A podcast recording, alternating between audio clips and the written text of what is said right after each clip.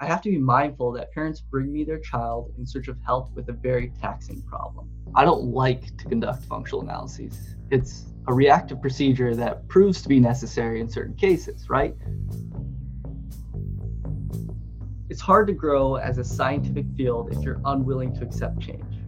Functional analysis is not a static set of procedures from the 80s, it's a process with procedures that will grow, adapt, and improve our science uh, as our science pushes it forward.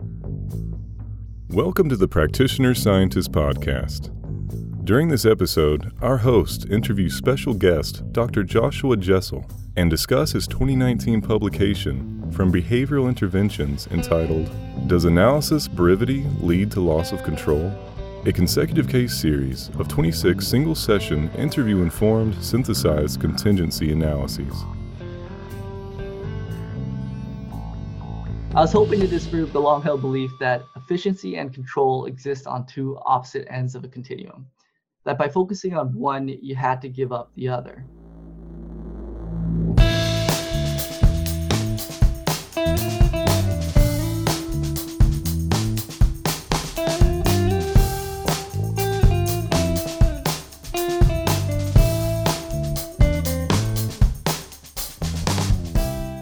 Dr. Jessel has extensive experience assessing and treating problem behavior in individuals with autism and other developmental disabilities.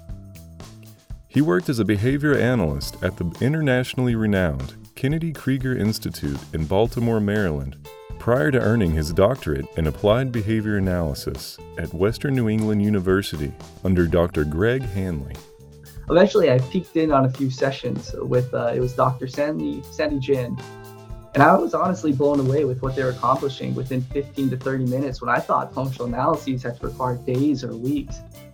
Together, they developed and refined safe and effective methods of functional analysis and treatment, generating several of the seminal research publications validating the practical functional assessment and skill based treatment processes. Dr. Jessel went on to complete his postdoc in Texas, continuing his studies and research under the mentorship of Dr. Einar Ingvarsson.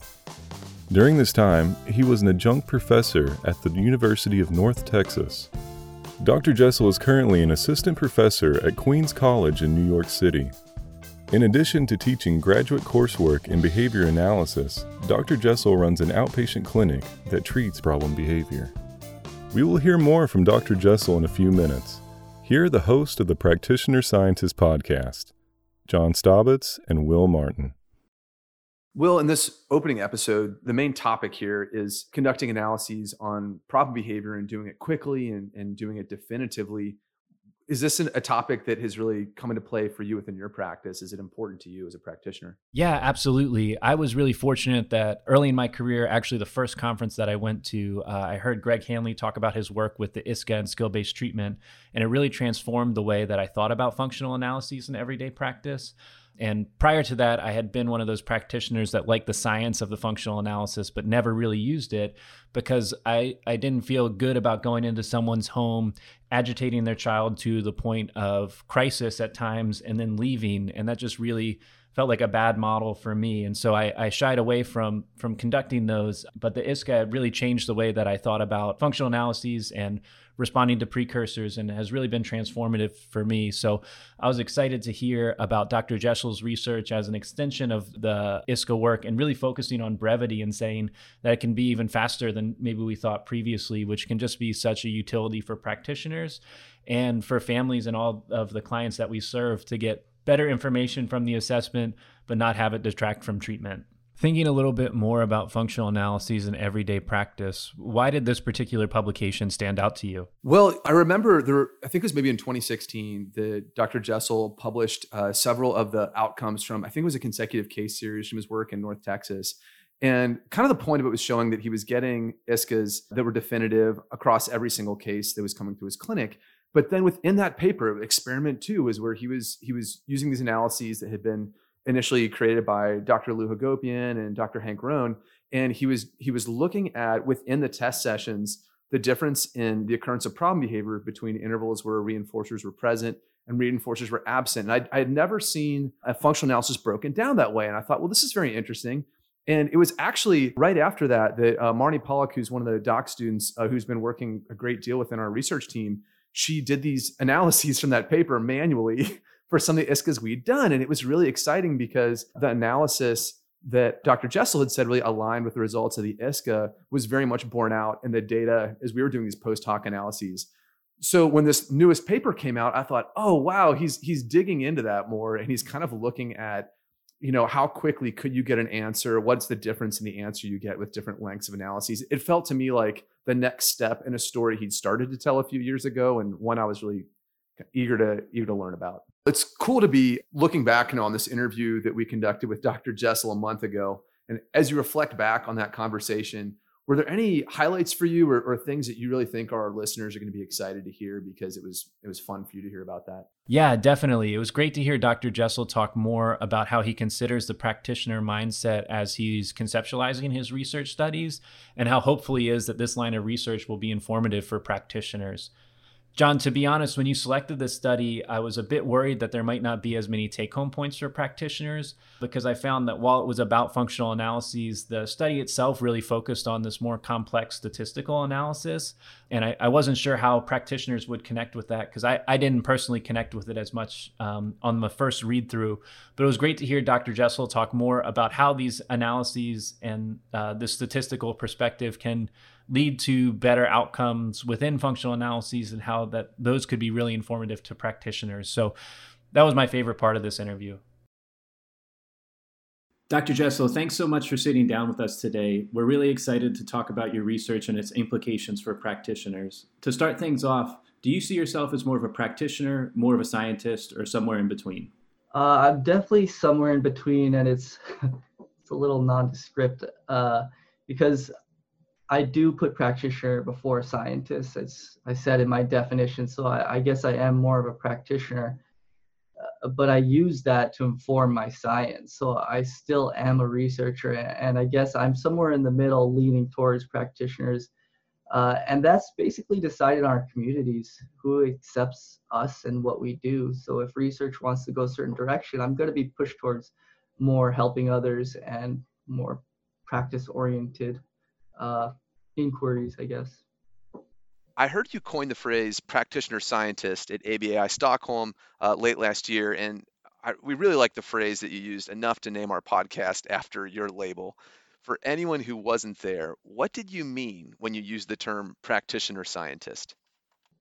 That just means that personally, I'm committed to putting the child first and evaluating strategies informed by pragmatic and practical concerns even though I'm a researcher, I do have empir- and I do have empirical curiosities. I have to be mindful that parents bring me their child in search of help with a very taxing problem. So the experimental designs I use to answer questions are progressive in nature and systematically build skills rather than return to a state of problem behavior. And the research questions I ask regarding problem behavior have to end with that child reaching some meaningful milestone.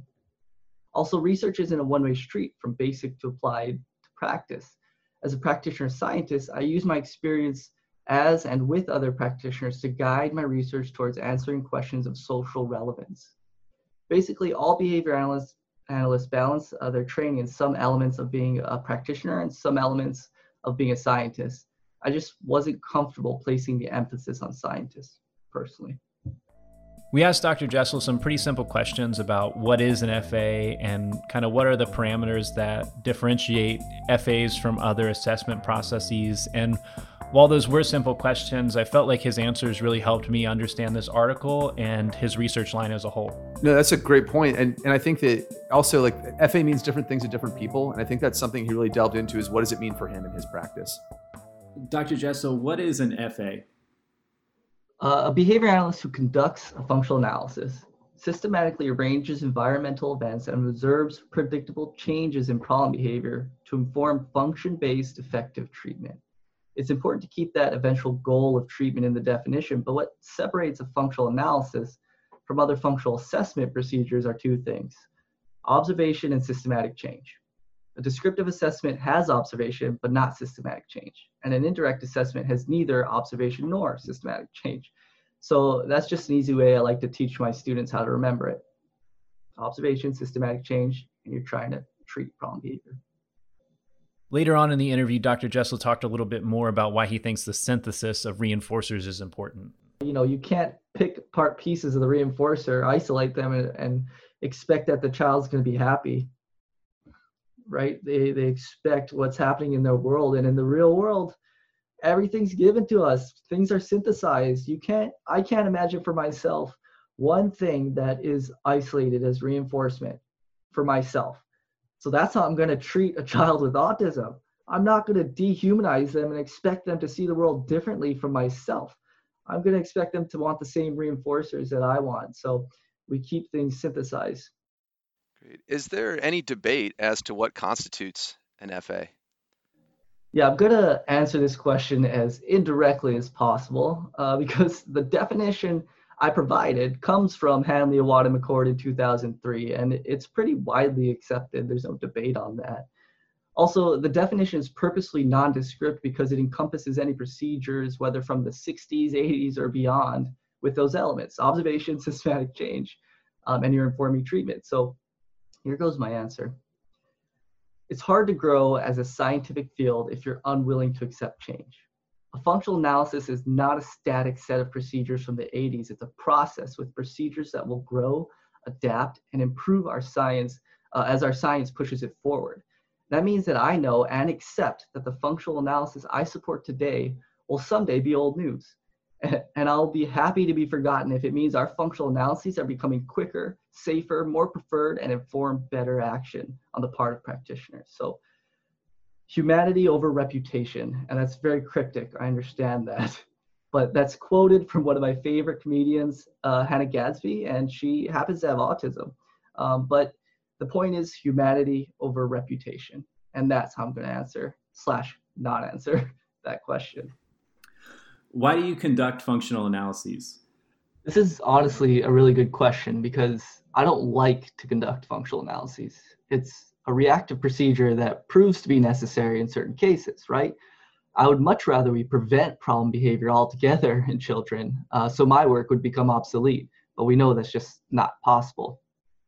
The functional analysis is there to improve our confidence in identifying and implementing effective treatment strategies. I like to use the analogy of the interpretive leap, so here's what I mean. When a parent calls me up and asks me for help in reducing their child's problem behavior, I'm terrified. Sorry to those who think I'm a confident person, but I'm not. And it's just because I've never met them. I don't know anything about their family or their experiences they're going through. Um, so the interpretive leap is large, and I don't know if I can help them with my technology and my training. But then I get the chance to talk to the parents, and they tell me their stories, and I begin to understand their circumstances.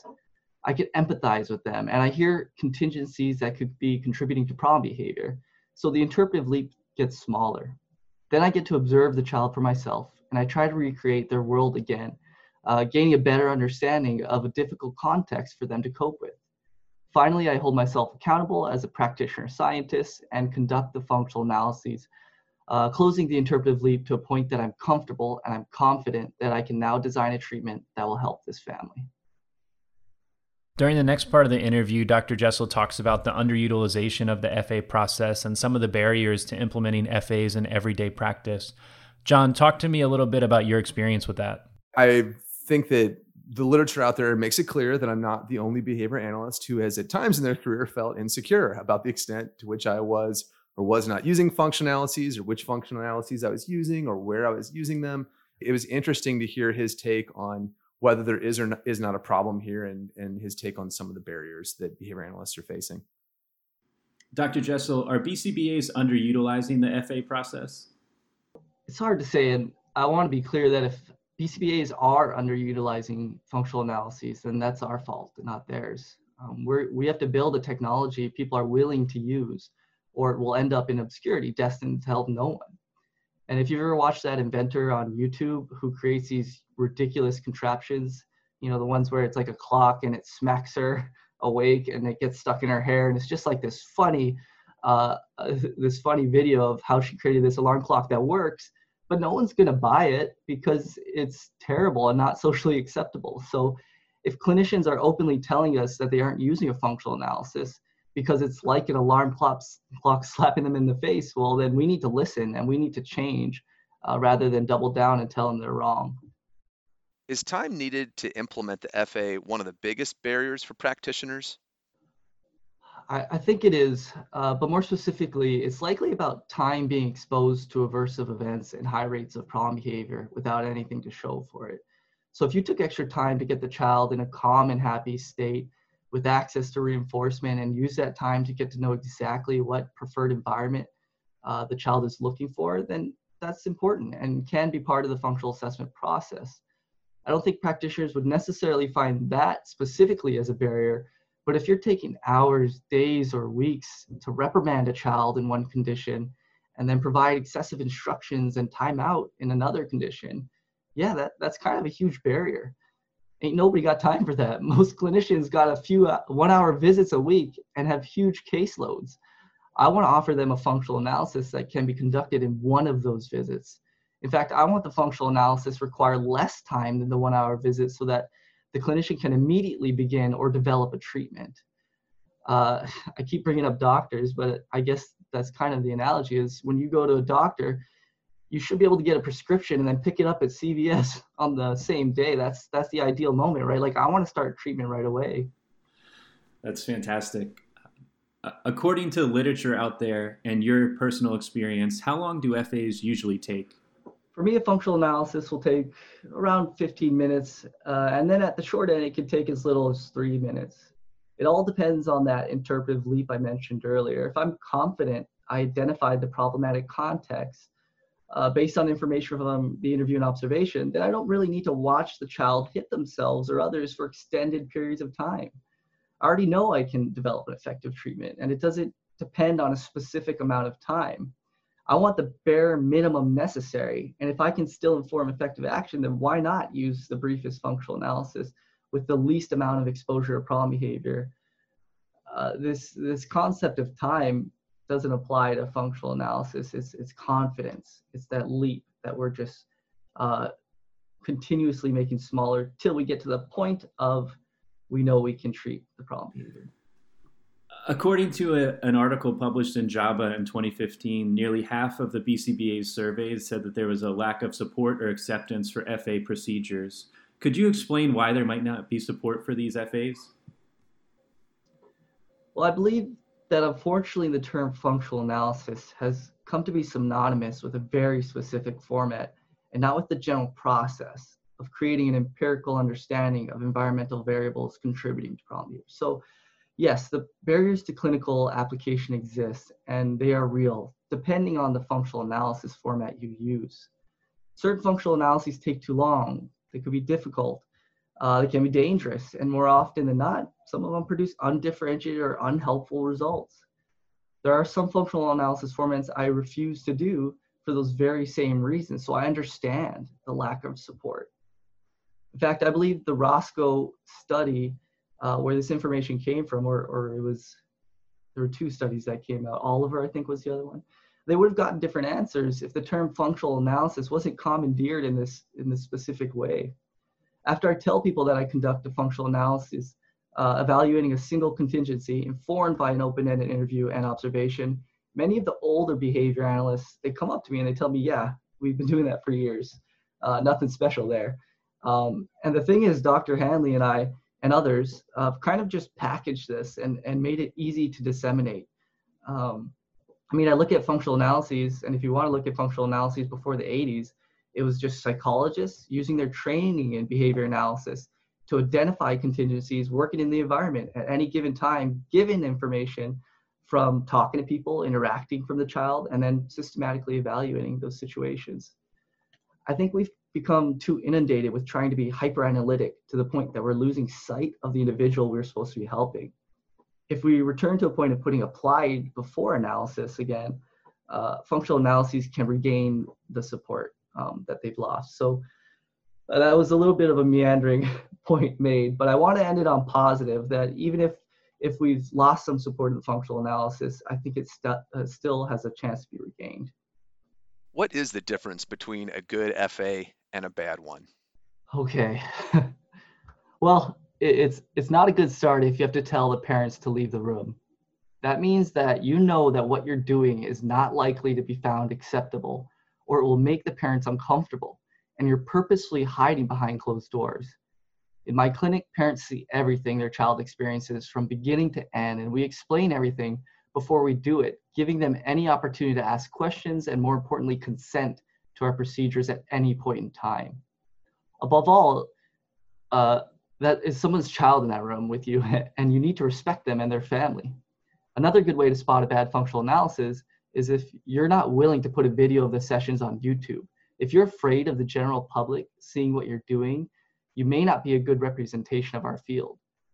Basically, a good functional analysis is efficient so we can move on to strengthening skills that will improve the child's life. A good functional analysis is safe. No one, including the child, should ever feel out of control. And a good functional analysis is acceptable not only for the parents, but also for the clients. In fact, we should include so much access to reinforcement during the functional analysis that they prefer that context, and our little probes of EO presentations become unrecognizable, just blips on their radar. If a pediatrician administers a vaccine correctly, there will be stickers before and candy after, and the child won't even remember he was stuck with a needle. Uh, that's actually coming from my experiences with uh, my pediatrician when I was a kid, whom I still remember. His name is Dr. Matthews, if he's still out there. I loved going to see him, and I wanted to recreate that experience I had uh, with children with autism who come to my clinic. For many children, the first experiences with us will really be the functional analysis, and so it needs to be a good one because that's your first opportunity to build trust with them. It was cool to hear from Dr. Jessel about some of the challenges and problems that he sees practitioners facing around this topic. What did you make of some of the solutions or the ways that he was trying to use this research to address those problems? I really enjoyed hearing more about what was going on in the field at the time that Dr. Jessel conceptualized this study, especially about analytic efficiency in particular, but also experimental control, and just thought that provided some really good context about why the study is important. How and when did you become interested in analytic efficiency and experimental control? Okay, this goes back to the days of yore, and I think that's a joke from friends. I'm hoping it is, so people get that, but fact check me on it. Uh, I came to Dr. Hanley. I'll start this by saying that I came to Dr. Hanley a staunch believer that Iwata et al. 1982, 1994 was the only way to do things. I mean, if a kid's shoelaces were untied, I would say Iwata et all could fix that. That's how bad I was. I think uh, that must have really frustrated Greg because I was so stubborn and dogmatically fixated to the point of ignoring the science of what he was doing. So eventually I peeked in on a few sessions with, uh, it was Dr. Sandy, Sandy Jin, and I was honestly blown away with what they were accomplishing within 15 to 30 minutes when I thought functional analyses had to require days or weeks. And it was just so elegant to see problem behavior turn off immediately with each delivery of the reinforcers and then turn back on for just a second when the evocative context was arranged. Uh, like that's ultimate control to me. We have to conceptualize problem behavior as a mand. The child is asking for something in a state of uh, desperation for them. And if the problem behavior isn't turning off immediately when you provide the reinforcers, then you probably aren't in control of what's influencing their problem behavior. When I ask someone for a glass of water, I stop asking them once I get the glass of water. So I saw these connections working with Dr. Hanley and his team, and basically my research since then has been trying to quantify, quantify for publication what I saw in those brief moments because I think it has practical value and I, I know it does for clinicians that I work with what questions, concerns, or tension were you aware of related to this topic? Specifically to efficiency, I think what we're talking about right now. Um, we had submitted a smaller study before this, and it, it's now in behavioral interventions, I think in the 2019 um, issues, where we went through the whole process, beginning with the single session ISCA, ending with socially validated treatment outcomes for three participants. And some of the feedback was that the functional analysis was so brief that there wasn't enough problem behavior to know if the participants needed these or any assessment and treatment services. And I guess that's the concerns people have, but it's a little disappointing for me to hear because it seems to mean that some of my colleagues believe that they need to directly see a loss of control and a meltdown for extended periods of times before they the light bulb goes off and they're willing to admit that the child has a problem. So this is kind of ignoring the fact that the children who are admitted to our outpatient clinic solely uh, were designed, or our clinic was designed to treat problem behavior, and they're referred to us by teachers and parents who report being unable to manage the problem behavior themselves, right? These are intensive clinics that they're coming to. Um, And this is also ignoring the fact that the problem behavior was repeatedly evoked within seconds of each uh, EO presentation within only three to five minutes. That defines a problem to me. And this is also ignoring the fact that parents completed questionnaires at the end identifying that the problem was solved for them and they found what we did as helpful. So it's okay to take that interpretive leap sometimes and say that a problem exists based on all this inv- information I've gathered. Um, I'm much more fearful of seeing too much problem behavior instead of seeing not enough. Here's a little experiment um, that everyone at home can do to test this out for themselves to find where that kind of balance is for them. Pick some studies in the literature with data from functional analyses and take the rate of uh, you see each of those points, take the rate and multiply it by the session duration, and that'll take you uh, tell you the total number of instances within each session. Add those up, how many times those child uh, those children actually hit themselves or others, and see at what point you find it's acceptable. Because personally, I'm finding it harder and harder to justify just how long we as a field, I'm not saying anyone specifically, just we as a field are exposing children to extended periods of time with high rates of problem behavior. When you conceptualized this study, what was going on in the field that was relevant to this line of research? Sure. There are, there are a few studies that foreshadow this publication if, if you follow um, the, the research. First, our 2016 paper, where we uh, really solidified what the ISCA was. And actually, that's where the functional analysis got the ISCA name that people all um, know and love or love to hate. Uh, but people don't mention this much. But the second part of that 2016 paper includes the within session analysis of response rates during uh, the reinforcer present and absent intervals of one test session. So even at that time when we were first introducing the ISCA or the full ISCA, as an efficient alternative to other functional analysis formats, I was already thinking of how it can be faster. Um, that was the prelude, I guess. Uh, then in 2018, we published the consecutive controlled case series of 25 participants who experienced the entire assessment and treatment process in an outpatient clinic in an intensive two-week period. That was uh, six hours a day. Those clients were there, and that set the stage for these large N studies because all these clients were getting the assessment and treatment process for clinical reasons. The best sort of applied science to me is one in which I barely have to change what I would already be doing as a clinician and still be highly informative as a scientist. I guess that builds on uh, what I mean as a practitioner scientist. This all led to the next consecutive case, uh, consecutive cases uh, who entered the clinic to receive the same effective assessment treatment services and we, we reanalyzed the rates of problem behavior during the first test sessions, uh, and that gave us our next study that we talked about today. And really, our analysis isn't novel. It came from Wallace and Iwata in 1999, um, where they reanalyzed functional analyses at 15, 10, and 5 minute sessions. So all this technology exists to culminate into um, what we did. Dr. Jessel, as a scientist, what kind of questions did you hope to answer through this research? I was hoping to disprove the long held belief that efficiency and control exist on two opposite ends of a continuum, that by focusing on one, you had to give up the other. Uh, we have to understand control as a construct that is there to represent our confidence that we identified environmental variables that influence problem behavior. And not only that, we can also say how much those variables influence problem behavior. So let me give you an example. Let's say I take a brick and I throw it through a window. I bet you're pretty confident it was the brick that broke that window, and I wouldn't need hundreds of replications across long periods of t- uh, time to prove this relation. Our interpretations of control can be established quite quickly. And I think I mentioned this before, but this is a more powerful demonstration. I'm not telling you to wait hours uh, and use complex structured criteria quantitative probability analyses to aid in your interpretation of control. I'm telling you to give me a couple minutes and you'll see it with your own eyes. Dr. Jessel is going to walk us through some of the methods part of this paper. John, what were some of your takeaways from that part of the conversation?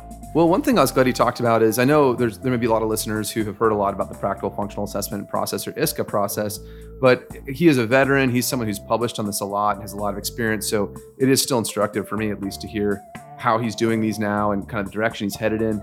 Additionally, I think that one of the more technical, or at least new to me, parts of the paper were the analyses where they were kind of looking a, with more of a finer, closer in look at the data, looking at intervals when reinforcement was absent, reinforcers when it was present, making some comparisons. It was really good to hear him describe how they were doing those analyses and, and when they were doing this. Yeah, I agree 100%, John. I also thought it was really interesting to hear Dr. Jessel talk a little bit more about who was involved in kind of all aspects of this study from um, his research team and himself just doing a lot of the, the legwork for this, but also that there were some regular practitioners at the BC ABA level who were involved. So uh, that was really great to hear too. Please tell our listeners about your process for conducting the experimental analysis in your paper. Sure. Each client who came to our clinic experienced the ISCA and began treatment on the first visit. Typically, we would conduct the ISCA with three or five minute sessions, but for the purpose of this study, we upped it to 10 minutes. Uh, we recorded every analysis and calculated the rate of problem behavior within three, five, and then the full 10 minute sessions. The data analysis of the full ISCAs are, are published in JABA, maybe in the last issue, it's in 2020 sometime. Uh, the data analysis specific to the first test session or a single session ISCA is in the study we're discussing now or today. Uh, what we're evaluating was two categories of control. One, the traditional binary approach, which we used uh, agreement among expert panelists and, and a structured criteria. And then the second was a multi-level approach, which we used uh, ex- extended structured criteria we developed and the non-parametric statistic of uh, percentage of non-overlapping data. All these were combi- uh, combined. Um, practitioners don't need to use them. This is specifically for scientific reasons. Uh, but we were using all these different analyses just to show correspondence between them uh, and the, but the importance was in the introduction of that multi-level structured criteria. So interpretations of control aren't really a binary yes or no. I think we can dig a little deeper than that. We know that because uh, when you look at a graph, you don't just say yes or no. You say like you have to take some time for some of them be like, yeah, sort of this one. Um, so there is a degree of influence that environmental variables will have, and we're trying to capture that degree uh, we created those levels strong, moderate, and weak. And these levels are meant to have practical value. So if you're saying to yourself when you look at the results of an FA, uh, sort of, uh, I guess so, uh, you're kind of saying that uh, there's weak control, and you're likely then to have weak control in your treatment uh, to a certain extent. And, and then when you have strong control, you're confident, you say, yeah, definitely, I definitely got this and I'm ready to go. So the difference between those can tell a practitioner uh, what to do. Maybe they need to keep going with their assessment until they're more confident on what they're uh, what's influencing problem behavior, or maybe they're ready to go at that moment and they know that the treatment is going to be effective. Dr. Jessel, would you be willing to talk to us about the amount of time or effort that it took for your team to conduct the analyses that were included in this paper? Yeah, the binary ones. So it's the structured criteria from Hagopian in 2013, somewhere around there. Don't quote me on that. Roane also uh, put out a, an extension to it where he added some criteria. Uh, that was 2015. I could be making up both those dates, but uh, just fact check me later. Uh, but it, it's a lot. It takes a lot, and it takes some math, right? You have to calculate, uh, I think, standard deviations, and then create uh, lines in the graph, draw them out actually, and then count how many points are above that line versus below that line, minus it out, make sure it's above 50%. Uh, it, it's a process. It takes some time and it takes some training. Uh, after you do it for a while, clearly it can become easier, but it does physically require time on your part. Um, and then what were the other ones? The panelists, I mean, that's just people with training and they're looking at the graph and saying, you know, yes or no.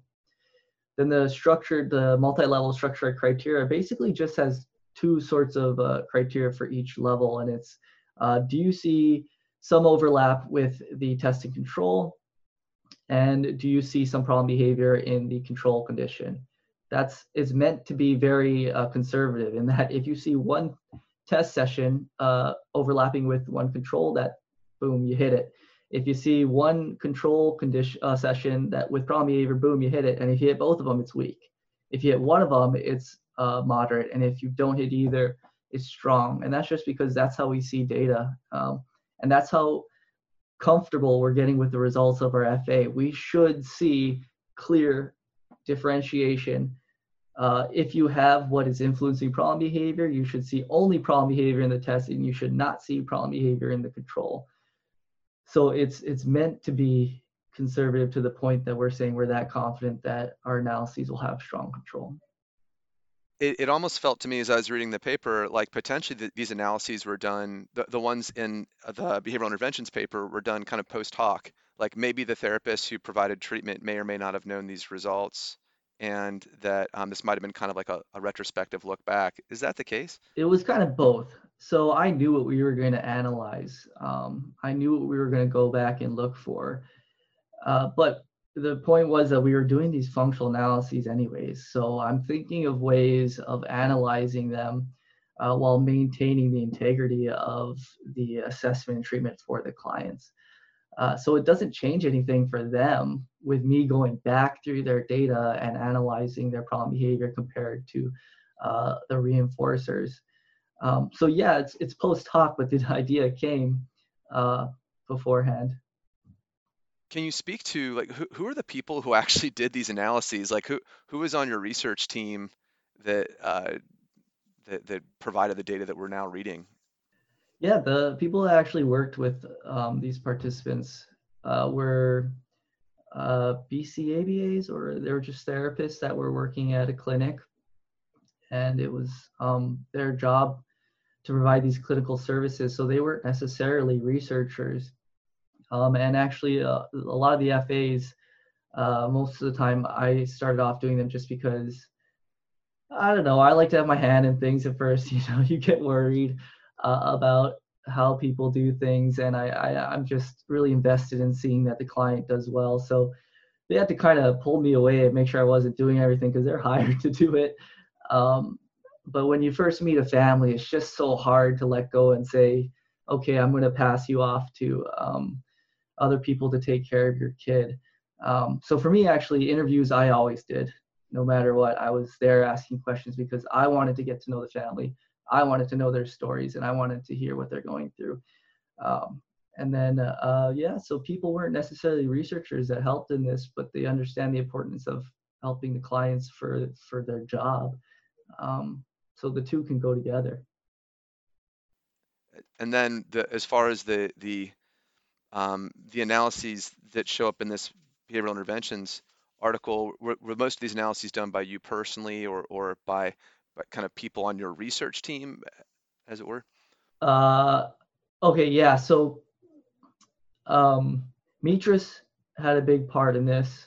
Um, she was there also supervising um, the therapist, and she did analyses. Ingvarsson was there with us all, also in the um, clinic. He was there to throwback um, ideas, and he was uh, my mentor during my postdoc. So we always kept a good relationship when it came to research. Uh, Hanley's there too because um, the idea, like I told you, it it came from and engendered from work with with uh, when I was there. What I saw with um, his uh, his students and my time with him. So he's got to get his um, due. And then my wife is there because she helped out with some data analysis as well. Um, so, you know, those long nights where I have a lot of data to analyze, here she is, RA, ready to go. That's awesome. Uh, it, it, sounds like a, a well balanced team, but uh, but a, a lot of work obviously went into these, a ton of work, and those are all really talented people you're talking about. Tell us a little bit about how things turned out. Well, it's published, so that's that's a good start. Uh, but the majority of the single session ISCAs from 10 to 3 minutes had strong control. Uh, there was some degradation in interpretations of control when you got briefer and briefer, um, and things got to get uh, got a little bit dicey around three minutes. But there's still pretty good correspondence across data analyses. So those four different ones we mentioned, including the PND, but uh, percentage of non-overlapping data. But PND was probably the least helpful just because it's purely quantitative. So it doesn't really take into account things that can impact their visual analysis. Uh, so the more intimate fluctuations in our interpretations of control came from those those levels. Are there any pieces of data you think are delicate enough you'd like to set the record straight or kind of prevent someone from misunderstanding what the data is saying? So the first part is that table one, it's hard to visualize what this means. We, we had actually individual graphs for each participant that identified control for them at three, five, and 10 minutes within that session. And that actually is on uh, the figure example. Let me see on figure one. So we originally had each of those for each participant included um, uh, within the original submission, but it was removed because it, t- it took up a lot of real estate. So instead, we have that summary figure, and two, which is um, less informative of the individual differences. Uh, so I have those as supplemental eh, uh, data. If anyone ever wants them, they can always ask me. But it, makes it a little bit easier to visualize the chi- kind of shift from the possibility of three minutes having no control then going to control. So if you look at some of the participants like Joe, Jim, or Dace, or those ones on the bottom where you start to see the threes go to no's and the fives slightly go to no's, and then the uh, the tens, 10 minute sessions, they really stay at yeses. Uh, that shows you the degradation. That shows you um, as you get briefer and briefer, uh, there's less and less difference between the test and control conditions. Um, so in this sort of instance, yeah, extending it gives you a better idea and it tells us that there may be some sort of limit. There may be some sort of limit in some instances, in some cases where you're not going to get what you need in a minute or, or you know 30 seconds. And it, it depends on the participant. So I don't think we'll ever have a standard number or a standard definition of time for for everyone that works for everyone. I think what we're, we're going to have is a progressive um, uh, need to know basis, right? It's like you can start with three minutes, and if you're getting that strong control, stop and start treatment for that participant. Then you can go to five if you don't, 10, um, and take the time you need uh, individualized for that individual. So I think when I was reading the paper, I think kind of a misconception I had is I was like, oh, cool, like you can get um, great differentiation in just a few minutes. And I'm wondering now, is that is that kind of missing the point? What would would, would a, greater point be um, having the right tools to know where your control is for however long your analysis is? Um, are those both the questions?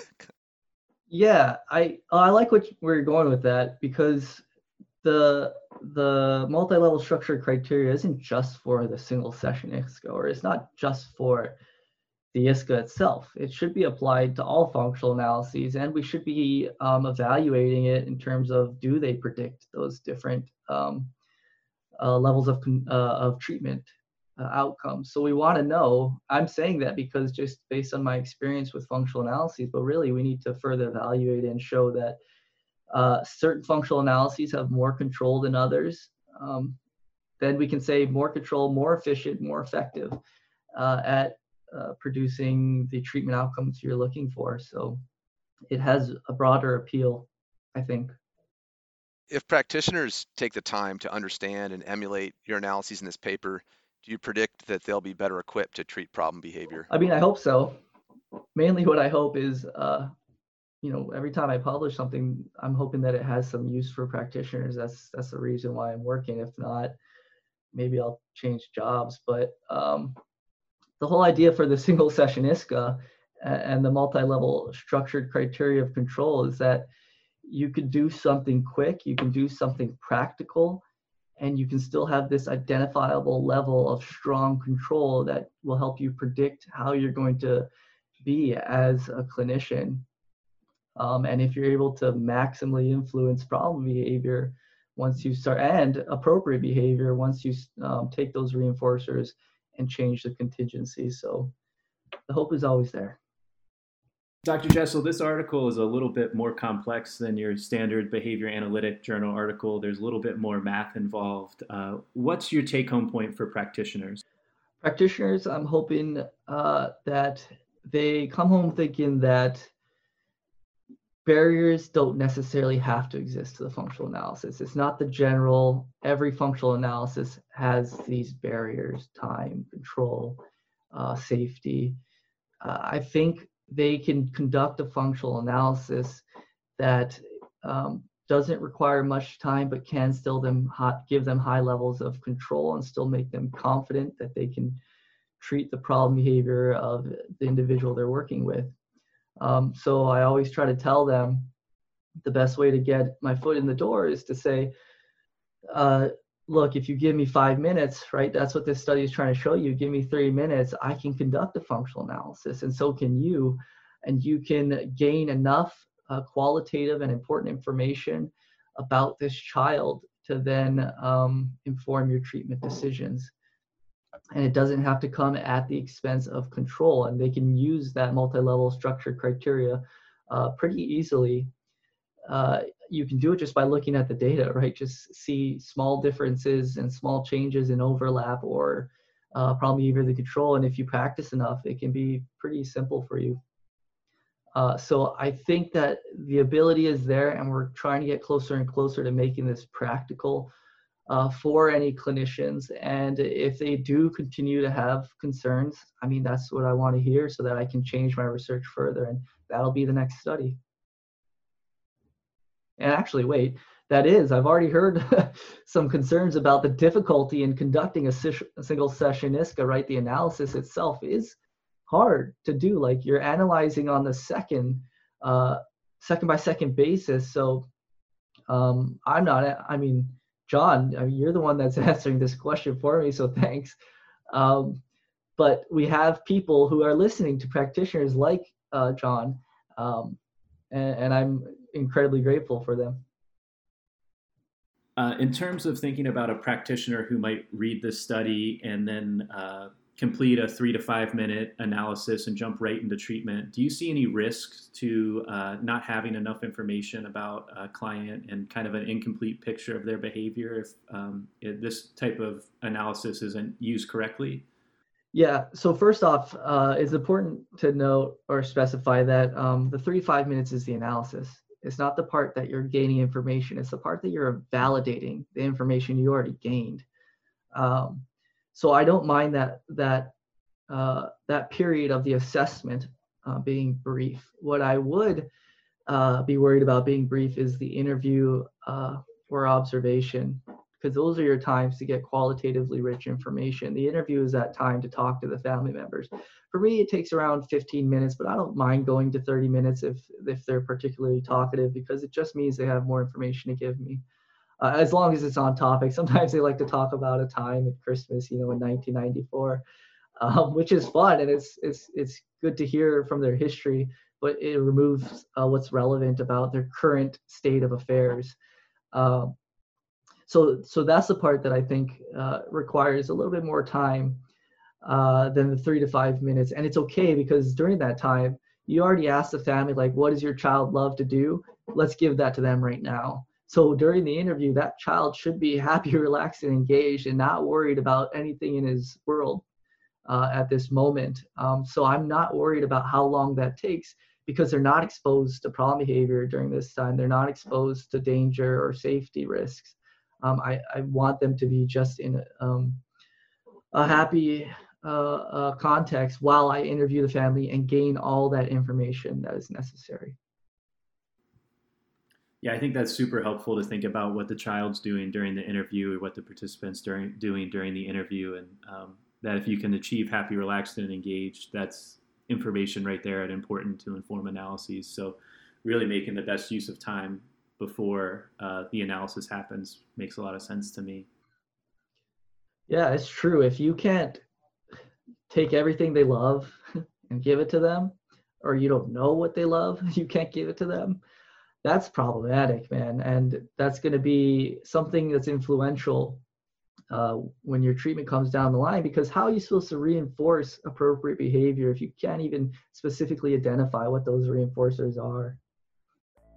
Will, the, the next part of our conversation with him focused on what kind of implications there might be for researchers or for the research community.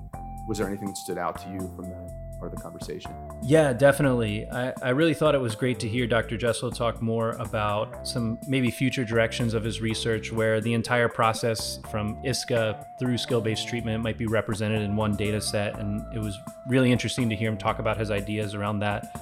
I also found it super great to hear what other kind of researchers were thinking about for future directions. You know, Dr. Jessel mentioned Dr. Greg Hanley and some of his work and how the ISCA could move from more of a time based analysis to a performance based analysis, and uh, drew on some ideas from other uh, researchers as well. Finally, John, Dr. Jessel talked a little bit about the work that our team is doing in collaboration with some researchers from Vanderbilt University. Do you want to speak a little bit more about that? Yeah, Will, I wasn't necessarily expecting Dr. Jessel to bring this up, but I'm glad that he sees his work with our team as one of the positive outcomes of this particular study. Uh, I do want to be very clear that my intention on inviting him to be a guest on this podcast really had nothing to do with our research collaboration. That's more incidental, but it's been really exciting. I've had the chance to work with, along with Dr. Jessel, Kevin Jung, who's a uh, graduate student in engineering in the Sarkar lab at the Vanderbilt University School of Engineering. And then I've been representing Triad. It's been great to try to work together to create an app that will do the work that this article showcases. So, one of the hallmarks of a lot of the ISCA research that I've seen is that it includes treatment data um, in their uh, in their articles to kind of validate uh, the ISCA itself. And in this particular analysis, Dr. Jessel, um, there wasn't treatment data to kind of validate this tool. How would you answer some potential concerns that your analysis is fast but not informative enough? Yeah, it's true. Uh, we didn't include the treatment results, although all the participants received the treatment. Right? They they went through the whole process, but I just kind of picked out a piece that I was interested in showing the research community or showing practitioners. Um, but in 2019, that 2019 study I mentioned, we did do it. So we did the single session ISCA uh, with three participants and and got good treatment outcomes. So from my perspective, personally, I saw it work. I saw the single session produce meaningful change, and I saw it being informative uh, for treatment.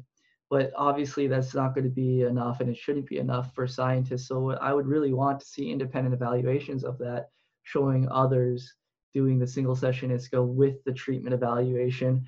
And and personally, I would just like to read that to see that. Uh, I just love to see that beginning to end process, not this broken up. Here's an FA like what I did, and then here's a treatment piece here. Here's another treatment piece there. Like most of my studies are from beginning to end, and I like to read other studies because I read that participant section. I read that fake name, and I'm like, you know, Bobby, six years old, man, he had some real bad problem behavior um, and then I see in the end, effective treatment, parents were happy. It kind of just brings it all together for me. So I, I do want others to conduct this research. It seems like you, you want to empower behavior analysts to be able to conduct rapid analyses, but how might you address a, a concern that the time needed to conduct these analyses might be better spent? When I say the analyses, like the, the, the different levels of control, doing some of those those calculations, do you think that time would be better spent just running additional sessions or additional test and control sessions and looking for differentiation uh, through a more conventional analysis? Yeah, so if you're a scientist first, scientist practitioner, I see why you'd want to run more sessions because that's your priority is um, control right over over ending at a point that is practical. Um, but from my perspective again i'm i, I flip it and I, I, don't i wouldn't really be justified in running more conventional analyses if rapid analyses are just as effective at informing effective treatment and that's how i see it so if we can be faster and just as effective it's not about being more effective it's being just as effective as a standard that's out there um, if we're more effective then that's even more reason to not do extended sessions. But let's just say, for the sake of argument, if we're just as effective, then you should go with the faster one. Um, go with what's more pragmatic.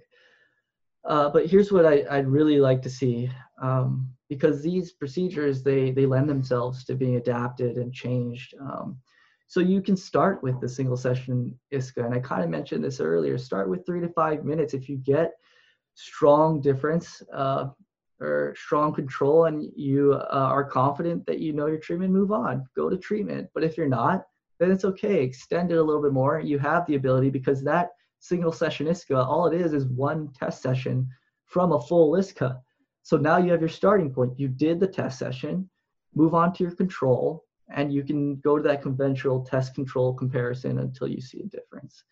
Um, so the option is there. If rapid analyses fail for you personally, it's okay. Move to the conventional, but I, I just suggest why not start more efficient if there's a possibility that you'll be just as effective. How has this study been received by other scientists, or have you received any feedback thus far? Who knows?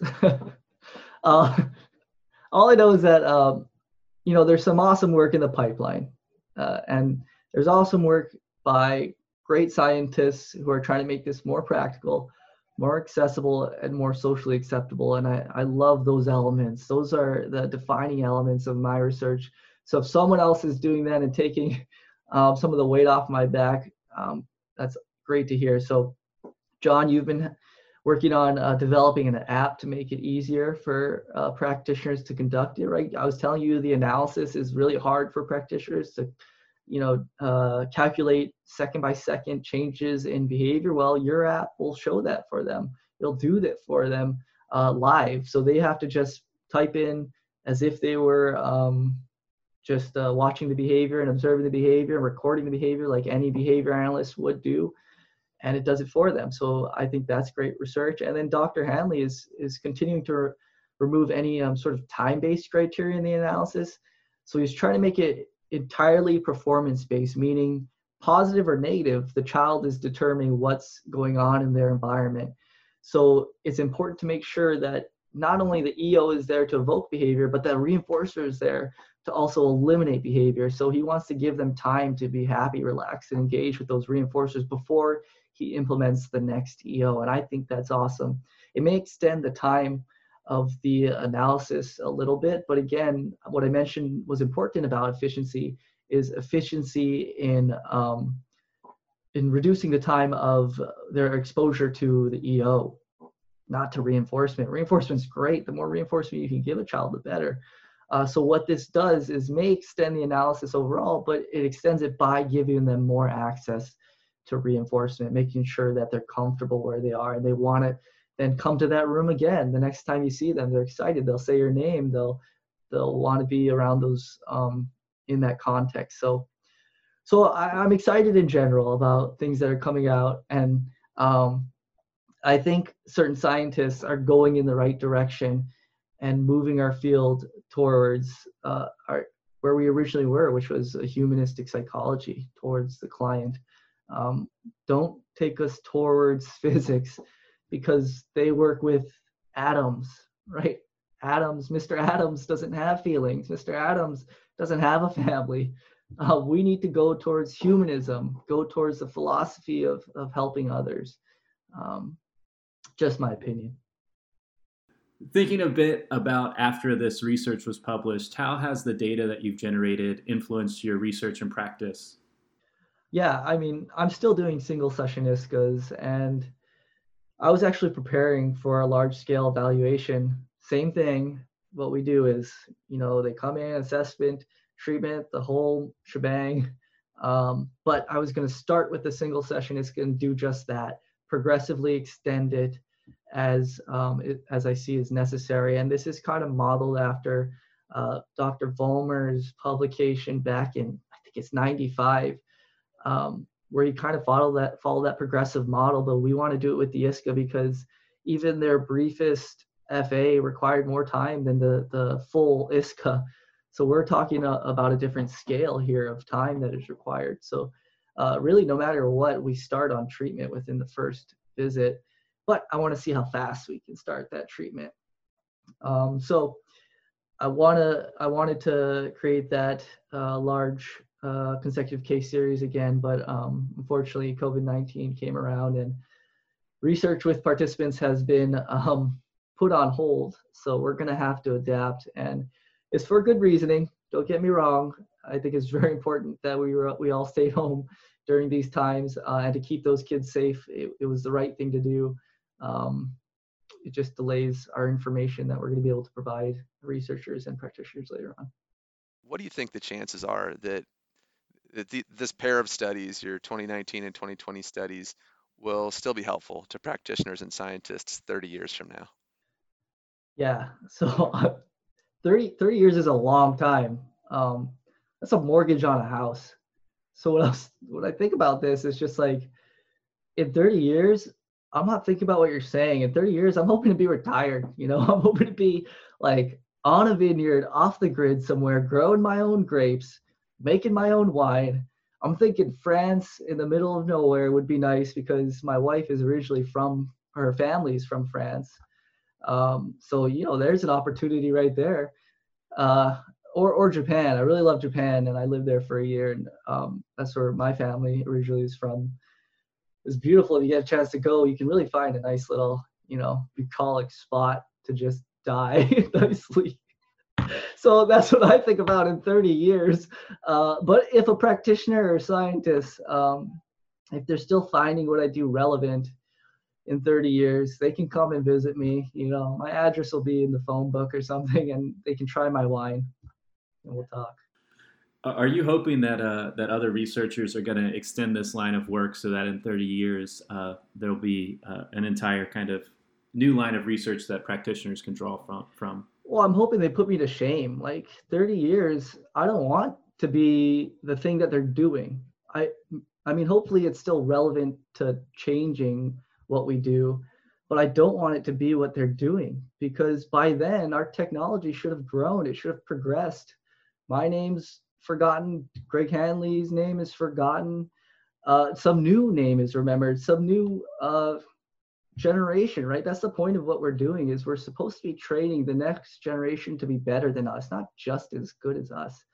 So I'm hoping some students come out there and they either show something that's going to be more practical, more preferred by family members, that actually leads to more effective treatments. I don't know. It's the possibilities are, are beyond me just because I'm not in that next generation. I can't see what's going to happen next. I don't have the hindsight. I'm just going to keep putting out what I'm doing. And and you know, if it inspires one student to then extend it and make it better, I guess I, I would consider myself successful. Our science science isn't about legacy. I mean, if you want to go in, uh, there's there's other things that produce a legacy. So if you want to do those other things, maybe you make like a nice bottle of wine with your name on it that lasts forever, that people still want to drink in 30, 60 years. There's a legacy. But technology, no, that grows and that changes.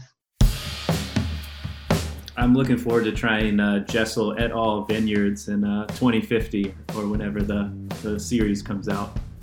Yeah, I was thinking of calling it uh, uh, interview informed synthesized Zinfandel because those require like multiple grapes put in. And I'm gonna I'm gonna interview people to get information about what grapes to use, what are the best. I'll go to like Italy and France, and then I'll make my synthesized wine. There's going to be a very niche group of people who thinks that's hilarious, and yeah, yeah. They'll, they'll be your target market. Yeah, everyone else, all the French people will be like, "What the?" Five people are going to buy my wine. It's be Greg Hanley and at, at all. well, Will, we finally reached the end of our first episode of this Practitioner Scientist podcast. Uh, it's been a pleasure work on this episode with you and listening back to some of these comments from our conversation with Dr. Jessel. Yeah, likewise, John. It's been great to talk through this a little bit more. I feel like I learned a lot from Dr. Jessel. Just want to make sure we took some time to thank Dr. Jessel for being the first guest on our podcast he was really gracious with his time and worked through some of the technical issues we had. And it was just great to talk with him more. And hopefully, we can talk to him again soon about some of these future research designs that he has in mind. Also, wanted to thank you, the listener, for getting this far. If you made it, uh, we hope that we can talk to some more researchers here in the future. And uh, stay tuned for more episodes. Agreed. I'm not quite sure the timeline is going to be for our next episode, but hopefully sooner rather than later. Well, have a great night and uh, Hope to be seeing you again soon. Same to you, John. This episode of the Practitioner Scientist Podcast is brought to you by the Vanderbilt Kennedy Center's Treatment and Research Institute for Autism Spectrum Disorders. Triad would like to thank Dr. Joshua Jessel for his participation in this inaugural episode of the podcast. Access to the article discussed in this episode, as well as contact information for Dr. Jessel and our host, can be found in the show notes. The thoughts, views, and opinions expressed in this episode are those of the individual hosts and guests and do not represent the thoughts, views, or opinions of Triad, the Vanderbilt Kennedy Center, or Vanderbilt University Medical Center. This episode was written and produced by John Staubitz and Will Martin. Nicholas Holt edited and mixed the episode. Voiceovers for this episode were created by me, Logan Burnett. Special thanks to Aislinn Kaiser and Amanda Spice for their help planning and creating the episode. All music for this episode was written and performed by John Staubitz, Corey Nichols, Nick Milliner, and Dave Coleman, and was produced, engineered, and recorded by Dave Coleman at Howard's Apartment Studio.